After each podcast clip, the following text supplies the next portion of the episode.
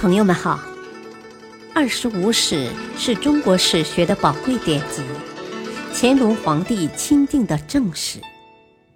欢迎收听《二十五史珍藏版》，主编朱学勤，播讲汉乐。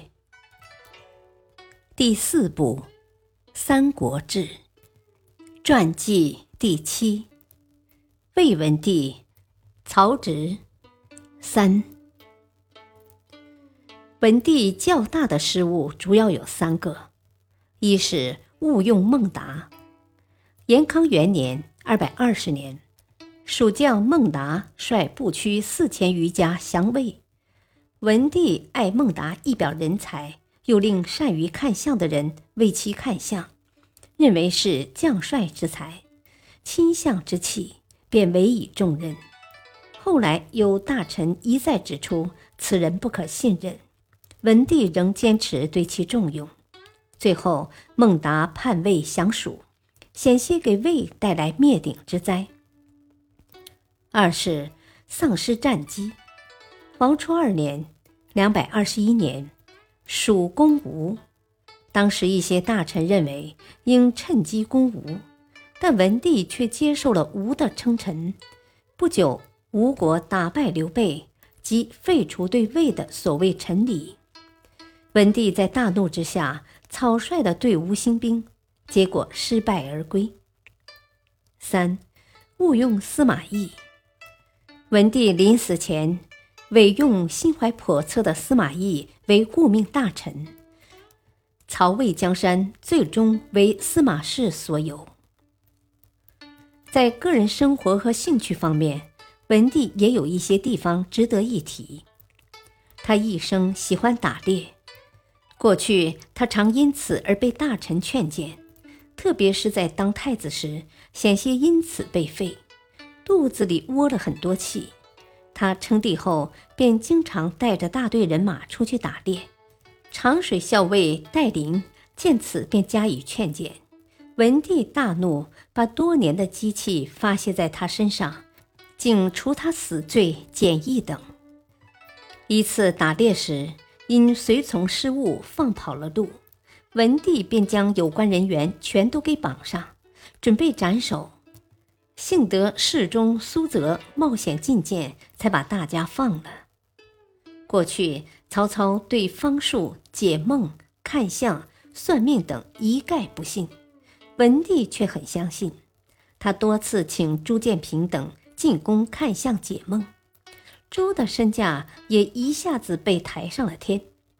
文帝一生爱好文学，常于五言诗，是建安时期最有成就的诗人之一。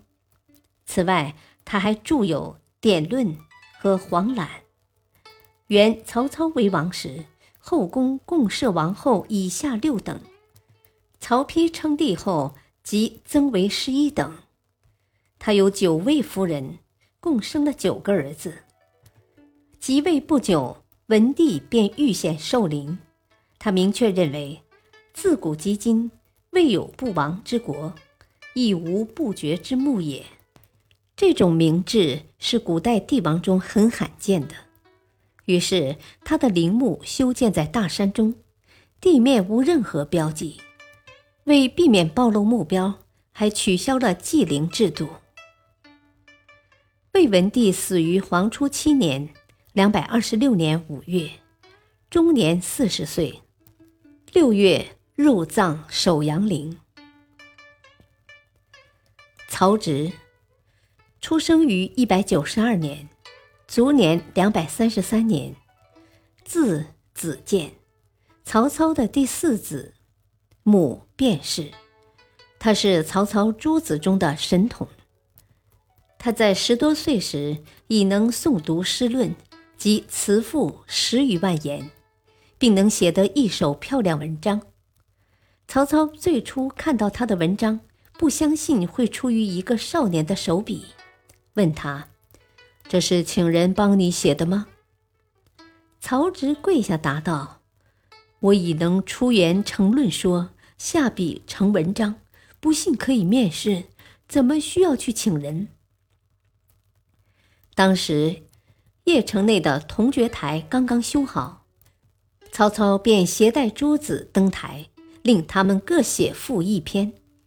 曹植执笔一挥而就，曹操接过一看，发现写的挺不错，甚感惊奇。从此，曹植引起了父亲的注意。曹植从小对人真情实意，逢人处事实话实说。穿着打扮、车马器用皆讲究实用，不追求华丽。他每次觐见父亲，父亲总会提一些较深的问题让他回答。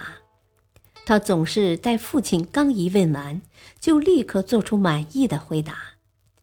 一生重才的曹操对曹植甚为宠爱，认为他是诸子中最可能成就大事者。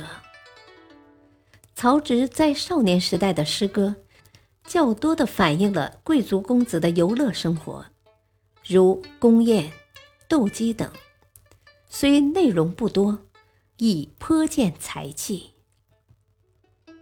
感谢收听，下期播讲四，敬请收听，再会。